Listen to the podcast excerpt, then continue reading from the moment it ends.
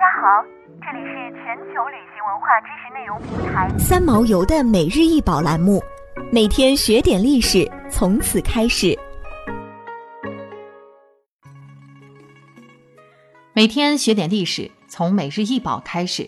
今天给大家介绍的是阿育王柱，高十二点二厘米，宽三十二点六厘米，厚七点六厘米，为砂岩材质，现收藏于大英博物馆。最初为出现在公元前三世纪，在米鲁特地区。十四世纪中叶，由图格鲁克移到德里，并将其移入皇宫之中。在已故莫卧儿国王法鲁赫西亚尔统治期间，宫殿内发生爆炸，这柱子被炸倒并碎裂。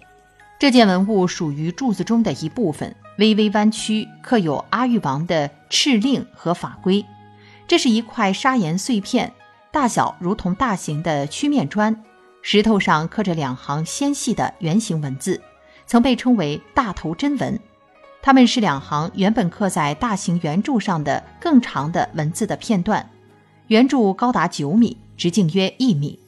阿育王整个帝国境内都竖立着这样的石柱，它们是伟大的建筑物，通常竖立于主干道或城市中心。这些石柱是一个广播系统。阿育王的公告或者法令雕刻其上，通过这种方式传播到整个印度，甚至印度之外。阿育王是印度孔雀王朝的皇帝，统治几乎所有的印度次大陆，被许多人视为印度最伟大的皇帝。公元前三世纪，阿育王在残酷的杰林加战争后皈依佛教。他在建造宫室之外，还树立纪念性石柱，称为阿育王柱。建造埋葬佛陀舍利的佛塔，为各种教派的苦修者建石窟。一般来说，阿育王石柱的柱身都刻有阿育王的敕令和法规，而有些石柱上刻的是牛、象、马等动物。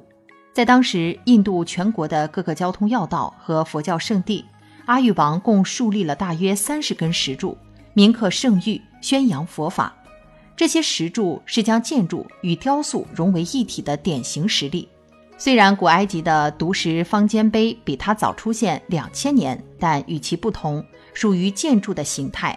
但是阿育王开创的建在室外的纪念性石柱却是有创造性，石柱几乎均用浅灰色砂岩刻制，打磨光洁，工艺细腻。想要鉴赏国宝高清大图，欢迎下载三毛游 App，更多宝贝等着您。